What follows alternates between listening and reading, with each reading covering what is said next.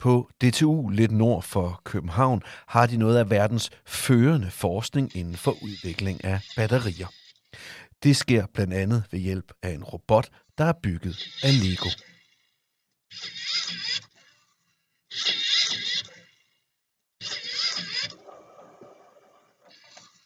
I stedet for, at vi står og finder gode idéer og bruger år i laboratorier, så er det robotter og kunstig intelligenser, der kører det.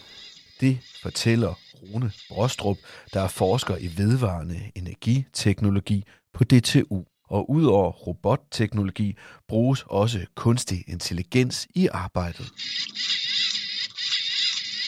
Der er langt fra de batterier, vi bruger i dag, til de batterier, der fandtes i gamle dage. Levetiden er blevet bedre, og de fylder meget mindre. Og det er bydende nødvendigt, at udviklingen fortsætter, hvis de globale klimamål skal mødes. For mens vi bevæger os mod mere og mere grøn energi, stiger behovet for at kunne lære energien i batterier. Velkommen til den dybe tallerken. I dag om, hvordan batterier har ændret og fortsat vil ændre vores verden. Siden tidernes morgen har menneskets vigtigste evne måske været, at vi kan tænke nyt. Vi kan få gode idéer og opfinde ting og løsninger, der gør livet bedre og driver os fremad.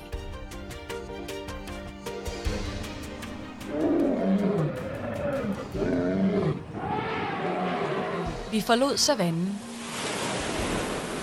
Vi fik ideen til skibet, så vi kunne sejle over havet. Senere opfandt vi hjulet og byggede vogne, så vi kunne fortsætte fremad. Vi fandt ud af at tælle de ting, vi havde med på vognene, så vi kunne handle.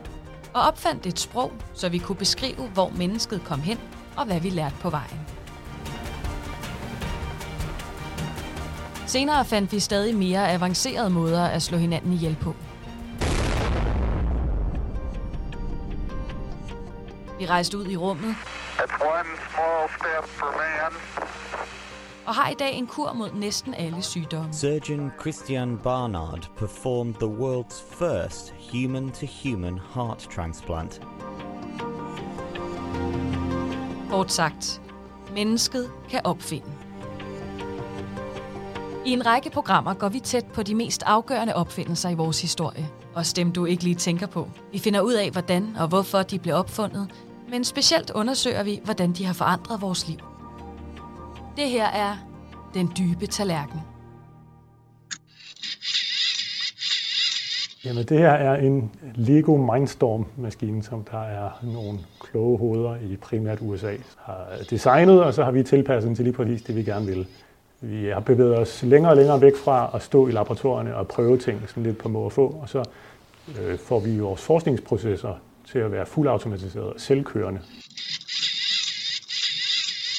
Hvorfor er det batteriet, du synes er, er så spændende? Der er mange ting i batteriet, der, der gør det spændende. Der er sådan hele den her elektrokemi-ting, at der er materialer og de elektrokemiske reaktioner, der skal, der skal spille sammen, samtidig med, at det kan beskrives nede fundamentalt. Der er mange ting, hvor at du kan ikke øh, modellere dem helt ned på lavt niveau og hive øh, god viden ud af det. det er.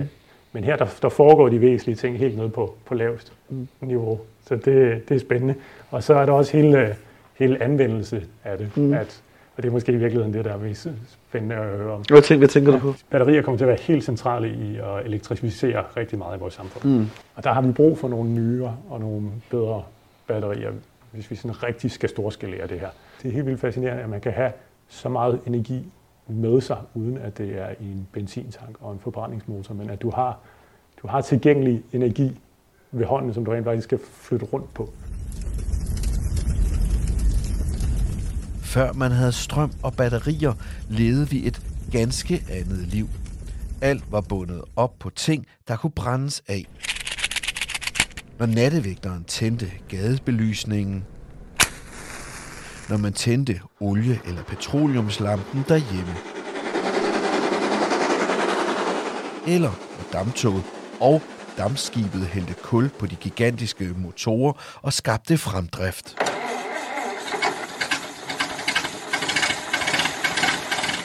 Selv de første biler, der kom til efter batteriets opfindelse, de skulle startes med håndsving. Det skulle de, fordi man endnu ikke havde sat batterier i bilerne til at starte deres forbrændingsmotorer med. Which lasts longer, Duracell or those ordinary thin carbon batteries? Well, Duracell... Så batteriets opfindelse rykkede i den grad ved ting. Mit navn er Thijs Vække. Jeg er professor på DTU Energi. Jeg leder en sektion for det, der hedder atomar skala modellering af materialer, øh, hvor vi er omkring 40 mand, der arbejder med at udvikle næste generation af materialer til at lagre og konvertere øh, vedvarende energi, for eksempel nye batterier. Helt grundlæggende. Hvad er et batteri? Det er en måde at lagre elektrisk energi. Hvis man nu er så heldig at have en solpanel eller en vindmølle, så producerer man strøm, og hvis man bruger strømmen med det samme, så er alting godt. Men det man kan gøre med et batteri, eller et genopladeligt batteri, for der er forskel på, på batterier, og alt det vi arbejder med her er genopladelige batterier. Hvis man bare køber sådan en almindelig øh, øh tørcellebatteri i supermarkedet, så kan det kun aflades. Men hvis vi kigger på batterier, som vi sådan bruger i dag, batteri, som nogle af os stadig afhængige af blybatteriet, det er 150 år gammelt. Øh, det kan man sige, det, det bruger mange af os i dag stadig, når vi skal starte vores øh, almindelige øh, bil. Hvis vi sådan skal kigge på, hvordan øh, du oplever, batteriet har været med til at forme vores, vores, den dagligdag og kultur, vi har i dag. Hvis jeg starter sådan helt, øh, helt egoistisk, eller så vil jeg gætte på, at vi har måske en, vi har nok nærmere 50 devices derhjemme, der er mm. afhængige af batterier. Mm. Og der går ikke mange øjeblikke fra jeg står op om morgenen, mm. før det første af de devices er i brug.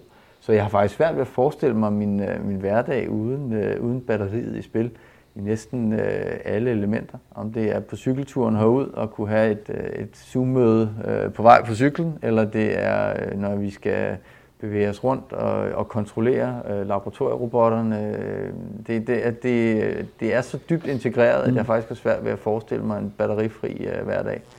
Det kan være, at jeg skal prøve det.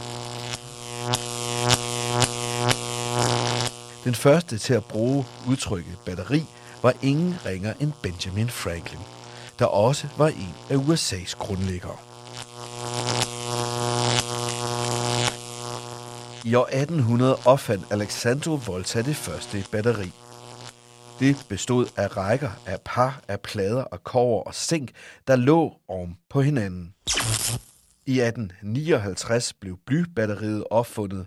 Det bruger man den dag i dag stadig til at starte benzin- og dieselbiler. Der blev i årene efter videreudviklet forskellige versioner. I 1899 kom det første deciderede nikkelbatteri. I 1907 kom det første dobbelt-A-batteri til verden. Selv her mere end 200 år efter det første batteri blev opfundet, tager det lang tid fra man har fået en idé til forbedring af batteriet til noget, vi mærker uden for laboratorierne. Så jeg prøver at bruge de samme tools til ja. at, at genopfinde måden, vi opfinder batterier på. Ja. Kan man sige. Det er en af grundene til det, er, at det tager 10 år eller mere, fra man får den rigtige idé til... Ja, det er ude i produktion. til man, ja, og det er faktisk 10 år er kort, ja. det vil være hurtigt. Da Nobelprisen blev givet i, i, i kemi for et, et par år siden nu snart, så, øh, så var det faktisk for en opfindelse, der tog 20 år. Fra den første idé ja, til, til produktet var på markedet. Ikke? Og 20 år senere her, ikke, så er det sådan set... Ja, og altså, det- er 30 det- år senere, så er det, det sta- stadig det samme produkt, som reelt øh, bliver brugt med nogle gradvise mm. forbedringer. Mm. Cirka hvornår og hvordan bliver batteriet opfundet? Hvad er egentlig sådan batteriets sådan, øh, fødselshistorie? Ja, det, er der faktisk, det er faktisk noget, hvor der bliver, øh, hvor der stadig er, hvad skal vi sige, juraen stadig er ude, fordi der har været fundet en række meget gamle øh, indikationer af, at man måske allerede har for, for mange hundrede år siden har arbejdet med, med ting, der faktisk kunne lære strøm. Ja, men hvis man spoler filmen helt tilbage til, øh, eller, eller radioprogrammet helt tilbage til 74, så var der ikke mange, der bekymrede sig om, hvorvidt en computer var bærbar. Men da man så har det her, vi kan kalde det moderne batteri, altså hvad er det for nogle muligheder, det skaber? at man lige pludselig kan have energien med sig rundt, uden at være forbundet til noget. Det med, at man kan bære energien med rundt på en sikker, forsvarlig og tilgængelig måde. Det, det åbner nogle døre, som ikke var, var åbnet før. Altså, det er jo ikke interessant at slæbe en computer med rundt, hvis den har et minut strøm. Og det er det kvantespring, som lithium-ion-batteriet faktisk tilbød, at man kunne hoppe ind i helt nye anvendelser. Jeg, jeg kommer fra sådan en, en, en fysikingeniør baggrund mm. og øh, interesse for vedvarende energi. De metoder, vi så arbejdede med, de havde rigtig meget værdi i batteriforskning. Hvis vi alle sammen skal køre elektriske biler, Ja. så skal det simpelthen være nogle bedre batterier. Hvis vores skib skal sejle på elektricitet, Ja, det, det tror jeg kun bliver nogle, nogle små færger, der er i okay, det er teoretisk. Helsing, nej, der er Helsingør, Helsingborg og Ærø. Ja, men, men, men det du siger, det er, at hvis man skal have batterier egentlig ud og, eller elektricitet ud og overtage hele samfundet, som man jo har en eller anden drøm om at komme Ja. til på et tidspunkt, så er batteriet afgørende. Ja, det kommer ikke til at overtage hele samfundet. Det, men det er, det, det er simpelthen sådan, ja, et helt afgørende link, der mangler mellem, at nu er vi blevet rigtig gode til at lave vedvarende energi. Vi kan producere det, vi kan gøre det billigt. Nu skal vi finde ud af, hvordan vi kan bruge det effektivt i de samfund, vi har, uden at vi skal totalt omvælte det. Men det er ligesom den, den bro, der mangler. Mm. Og det gør det rigtig spændende at, at arbejde med og, at udvikle det. Det er jo mange år siden, man har opfundet batteriet. Yes. Hvad er det for nogle muligheder, der egentlig er fulgt med? Det er faktisk en god pointe, det her, inden, inden vi lige tager den der. Det er nemlig mange år siden, man har opfundet batterier. Man har opfundet mange batterier. Og det, man har set historisk, er, at fra der er nogen, der laver noget i et laboratorie, til der er et kommersielt produkt, som der går rigtig, rigtig, rigtig mange år. Så vi har rigtig travlt. Det her skal ske nu, og det skal ske meget hurtigere, mm. end det har gjort tidligere. Så det er, det igen, nu peger jeg på robotten, at ja. det er også derfor, at vi begynder at nytænke, hvordan vi, vi laver den her forskning, så den kan gå meget hurtigere. Men for at komme tilbage til, hvorfor, hvad, hvad, de, hvad de giver af muligheder. Mm. Jamen, altså, ja, nu sidder jeg med en, min computer her, som holder strøm hele dagen. Mm. Og det, det, det havde vi ikke, før lithium-batteriet kom ud og blev almands eje og blev, og blev stabilt. Så det er sådan, der er helt klart alt det her portable electronics ting, og det bliver bare bedre og bedre og bedre. Ja. Professor Paul Norby arbejder i DTU's laboratorier, hvor de udvikler batterier, så de bliver mere effektive, end de er i dag. Godt. Så det her er en øh, handskeboks, og det betyder, at man kan manipulere med ting under øh, fuldstændig iltfrie og vandfrie betingelser. Ja. Og så klipper den simpelthen. Så når man laver et typisk knapcellebatteri for eksempel, så koder man først, lægger et lag af elektroderne på en, på en øh, strømopsamler, og så øh, stanser man dem ud i små cirkler, sådan at de øh, kan blive lagt i lag ind i, ind i en knapcelle.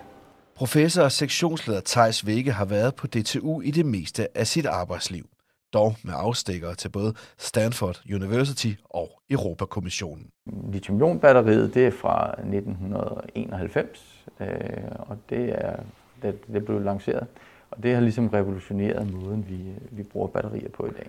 Så er der, Hvordan, hvordan har det revolutioneret måden, vi bruger batterier på? ja, det er fordi, at man havde før det, så er der måske nogen, der kan huske nikkel-metalhydrid-batteriet, eller nikkel-cadmium-batteriet, hvis man går en lille smule længere tilbage. Det var sådan gradvise forbedringer, hvor man fik nogle procent mere. øh, Jeg kan til gengæld huske, at mobiltelefoner, det var sådan en kuffert, man havde Det med. var nemlig en kuffert, man havde med, ikke? Mm. Men så kom der, øh, og det, en, af, en af ulemperne ved det, man bruger stadig nickel metal batterier i dag, fordi de er sådan set gode, de holder fint, de kan genoplades øh, mange gange. Men den spænding, man får ud, den er 1,2 volt. Det, der er den helt store forskel, det er, hvis man tager sådan en her, En mobiltelefon. mobiltelefonen, som jo selvfølgelig ikke kan høre i radioen. Men hvis man tager en mobiltelefonen, så er det 3,6 volt. Det er lige pludselig tre gange så høj en spænding, mm. som man kan få ud. Og så sker der faktisk et kvantespring. Så bliver det lige pludselig muligt. Nu bragte du selv den her knap så mobile mobiltelefon ud, som man kunne hive kufferten ud af bilen. Ikke? Så kunne man faktisk have en, øh, en Walkman eller en mobiltelefon, som man kunne bære rundt og have i lommen. Og så kunne man lige pludselig lære energi på en anden skala, så man kunne lige pludselig gå ind i nogle andre anvendelser, som gjorde, at, at, det, at det, man åbnede nye markeder op. Og det er det samme, der nu også sker med, med biltransporten. Men da man så har det her, vi kan kalde det moderne batteri, lad os sige, vi kigger på efter 91, hvad er det så, det gør muligt? Altså, hvad er det for nogle muligheder, det skaber i, altså i verden og i samfundet?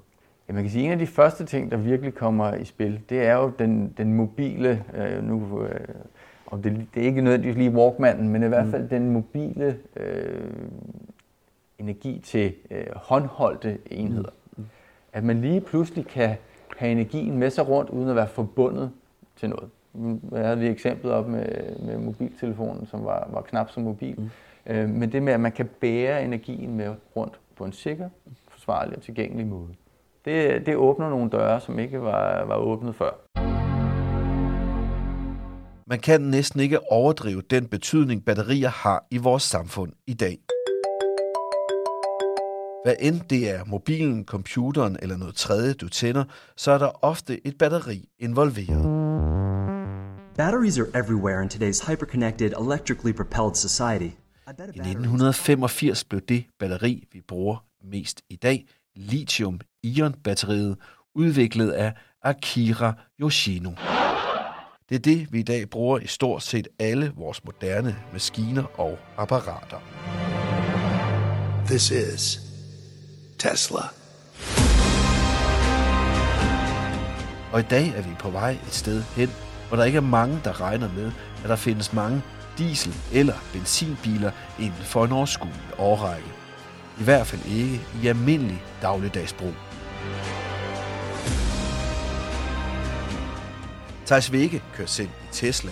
Den og andre elbiler er i den grad en del af den grønne omstilling, vi arbejder hen imod. Man kan sige, at batterier er en kernesten i den grønne øh, transformation. Øh, hvis man skal kunne øh, anvende al den vedvarende elektriske energi fra sol og vind, så skal man kunne lære den. Og der er en af de ting, man øh, meget gerne vil, det er at kunne lære energi, man kan transportere. Og det gælder både på mobiltelefoner og tablets, men i særdeleshed også, hvis man skal transportere sig selv. Og der mangler simpelthen en del i infrastrukturen, hvis man ikke har en måde at lære vedvarende energi i for eksempel batterier, så man kan transportere sig selv og ting rundt. Og der er lige nu, der er batterierne altså bare den, det missing link, og der skal vi have lavet nogle bedre og billigere batterier.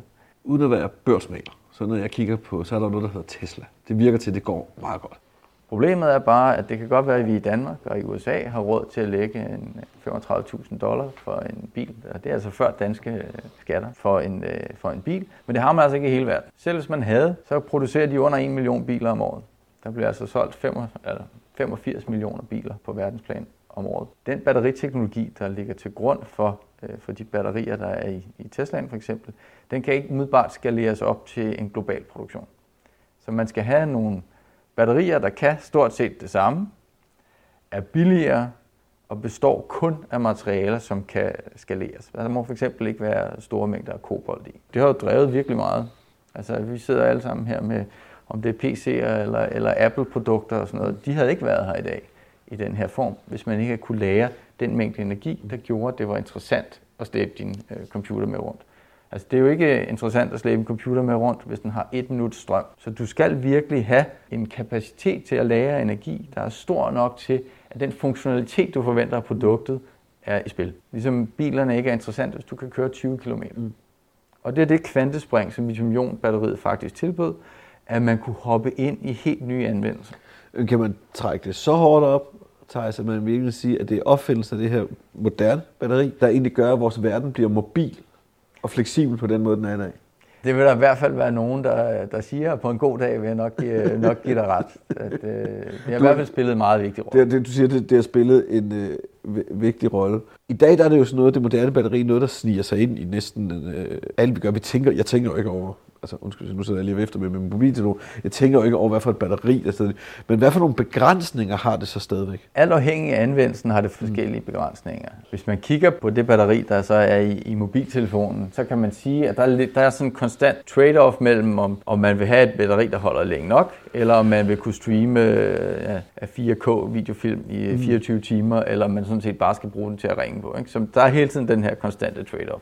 Så der kan man sige, at det er, batteriet er egentlig godt nok, vi fylder bare hele tiden apps på til kanten af, hvad vi, øh, hvad vi kan bruge det til.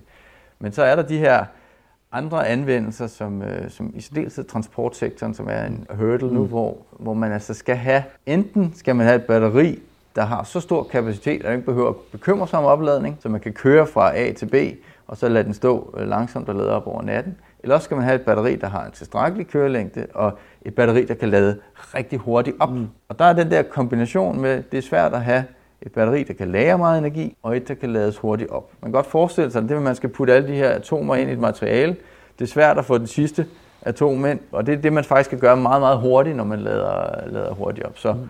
høj kapacitet, hurtig opladning og en, en batterikemi og en produktion, der kan skaleres, så vi kan lave 80 millioner biler om året. Så man er, øh, virkelig, hvis jeg skal opsummere, så sige, så er man afhængig af noget, der er lidt bedre, end det er nu. Man vil godt kunne køre lidt længere. Det, man, man skal kunne gøre det hurtigere. Det skal samtidig helst være billigere. Og endnu vigtigere, det skal være noget, som er frit tilgængeligt. Det vil sige, at vi ikke løber tør for det, eller vi skal ned i en mine i øh, Demokratisk Republik Kongo, eller op under indlandsisen for at finde det. Ja, det er lidt af et kinderæg, ikke? Oh, ja. det, er, det er noget af et Øh, kinderæg, ja. har lagt, for, Øh, lagt op der. Hvis du skal prøve at tegne en linje fra nu, den her 1991, hvor langt er man så nået, når man kigger frem til i dag? Altså man kan sige, i forhold til, hvad batterier bruges til i dag, mm. så er man nået næsten helt mindblowing langt. Hvis man kigger på, hvor meget den fundamentelle batterikemi har ændret sig, har man ikke ændret sig så meget. Hvis man kigger på, hvordan sikkerheden for eksempel har, øh, har udviklet sig, hvordan holdbarheden af batterierne har udviklet sig, så er man faktisk også nået, nået ret langt. Så det er svært at sige, om man kigger på den ene ting eller på den anden ting. Men hvis vi kigger kun på, hvor meget energi man kan lære, mm. så har det faktisk været sådan en ret gradvis udvikling. Og den stiger med nogle få procent om året. Og den vil vi gerne virkelig lave kvantespring på, med at bruge noget andet end lithium for eksempel. Men det er jo også en interessant oplevelse, synes jeg, fordi mange af de andre oplevelser, vi har set på det her program, de er jo sådan, hvad skal man sige, de er jo færdige. Altså, de er jo ligesom, så man kan godt forbedre lidt på dem, men papir er papir. Altså, øh, kamera kan selvfølgelig blive bedre, øh, en kloak er en kloak, øh, penge er penge. Altså, det, det, det, det her, det er vel noget, der i virkeligheden er i sin rivende udvikling. Altså, Det er det. Øh, og, og man kan sige, at vi, vi snakker meget om at reducere mængden af kobolt. Øh, vi prøver at se, om vi kan, øh, kan kigge på andre ting end lithium. For eksempel, hvis man kan bruge natrium eller magnesium, så kan man få andre ting i, i spil. Men der sker også ting på den rent teknologiske udvikling. Mm. Altså, hvis man for eksempel igen tager Tesla frem, så det med at ændre på måden, man designer et batteri på, hvordan cellen ser ud, nu vil de lave batterierne meget, meget større, hvor man for nogle få år siden aldrig ville have drømt om det, fordi det simpelthen svarede til at køre rundt med reelle bomber. Mm. Øh, men der har man så meget styr på processen. Mm. Og alle de her ting, de sker sideløbende. Så der sker innovation på en masse områder på, på, på batterierne. Så om fem år, så vil de se anderledes ud, end vi er vant til i dag. Det kan godt være, at det stadig fundamentelt er den samme øh, princip, øh, der ligger til grund, som er i lithium-ion-batteriet i dag men de kan se helt anderledes ud og give os helt nye muligheder. Rune Brostrup kigger mod en fremtid, hvor batterierne bliver mere og mere effektive. Men når du bruger batterier, så kommer du ud over de her begrænsninger i termodynamikken. De er i hvert fald på et helt andet niveau, kan man sige. Der er stadig en, en lille smule, når du går ned i tal, men du kan køre med en effektivitet på, på 99 procent, at der er stort set ikke noget varmetab. Og hvis der er, så vil din, din telefon også blive glohed. Det gør altså, den også, når, når du, skal, du skal bare være, jeg skal bare være sikker på, at jeg forstår det her. Så hvis jeg nu propper 100... Okay, jeg propper for... Så propper jeg 100 kilowatt øh, øh, energi i et batteri, og jeg propper 100 kilowatt energi i benzin. Så det du siger, den energi, jeg egentlig vil få ud af det, så hvis det var et batteri, så ville jeg stadig have 99 procent Ja. energi ud af det, Ja. og i benzin ville jeg kun have fået for halvdelen af det. Ja, det er rigtig højt sat faktisk, halvdelen i en, i En en god bil. Det er en rigtig god bil. Nu, nu er det gamle tal, men Mm, mm, mm. i gamle dage, der lå de på 12 procent i USA i deres Mm. store pickup trucks. Og Altså det- der, der futtede man næsten 90 procent af benzin, den røg sådan set bare ud i en varm motor og, ja. og i luften. Ja, de er heldigvis bedre i dag. Ja. Men, øh, det er et tal, der er meget godt, når man skal retfærdiggøre, hvorfor batterier rent faktisk har noget. At du kan bruge energien øh, meget effektivt. At den kan komme let ind og ud. Og selv de ineffektive batterier, mm. for der er forskellige energityper, mm. de ligger stadigvæk rigtig, rigtig højt i sammenligning med alle mulige andre ting. Og så kan man sige, så har vi alle de der fra, ja du siger det selv, væggeuret til æggeuret til, Ja. til, øh, til, til, til, til børnenes larmende legetøj. Hvis vi nu ikke havde haft, det er et lidt, lidt mærkeligt spørgsmål, øh, hvordan havde det været, hvis batteriet ikke var blevet opfundet? Hvis vi går sådan helt og siger alle batterier over Ja. en bådkamp. Nu leger vi ikke. Der er aldrig nogen, der har fået den tanke. Men vi siger, at vi stadigvæk har, har strøm. Ja. Fordi at, øh, et eller andet sted, så, så hænger de to. Mm. Sådan, øh, hos Ørsted, han er lidt begge, begge lejre, kan man sige. Men øh, øh, hvis vi siger, at vi har ikke noget elektrokemi, det er sådan rent, mm. hvis du skal have strøm, så kommer du ud af Mm. ledningerne. Mm. Så vil vi være begrænset, så vil vi have trukket alle de her ledninger alle mulige steder. Så altså nogle ting kan du sagtens finde løsning på. Vækkeuret, jamen, det er så i ledning, stikkontakten. ja.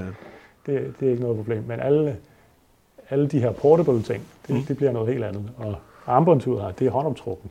Ja. Og bilen skal have håndsving op i. Bilen skal have håndsving. Jeg læste noget lidt sjovt for ikke øh, så længe siden, at lige da bilen kom ud, så var elbil og benzinbiler faktisk sådan cirka lige ja. populære.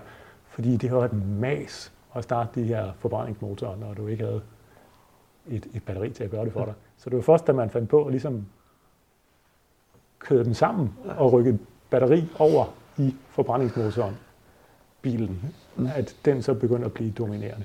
Og så forsvandt den anden ud, fordi det er meget, meget lettere at skalere sådan en forbrændingsmotorbil. Der, der skal du ikke have en hel masse rigtig tunge batterier for at kunne køre langt. Der skal du have en lille benzintank. Hvordan tror du så fremtiden ser ud for batteriet? Det leder de meget godt hen i. Ja. Jamen det, jeg tror, at vi vil blive ved med at se, at batterier vil blive kraftigere og kraftigere og billigere og billigere. Øh, og det, det kan vi simpelthen bare se, at der, der er nogle storskala fordele, der kører. Og så tror jeg også, at vi er desværre ved at være låst os lidt fast i, fordi nu opnår vi de her storskala fordele, at vi har, vi har fundet et, øh, et batteri, som kommer til at være dominerende, og det, det er lithium-ion-batteriet, og så er forskellige afarter. Mm. At det er ligesom, at alle vindmøller i dag, de ser ud, som de gør.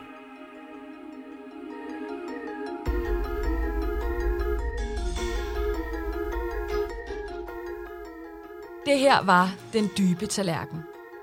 Programmet er produceret af KISS Content for Nationalmuseets medie Vores Tid og Loud.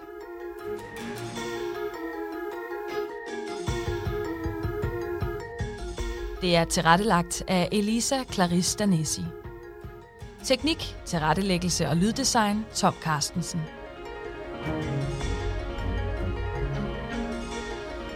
Vært og redaktør er Lasse Charlie Pedersen. Jeg hedder Mathilde Eusebius.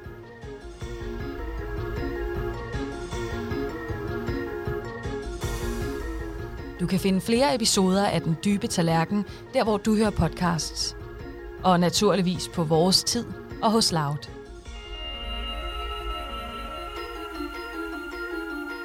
Husk at abonnere, anbefale, rate og dele. Det gør en forskel. Tak.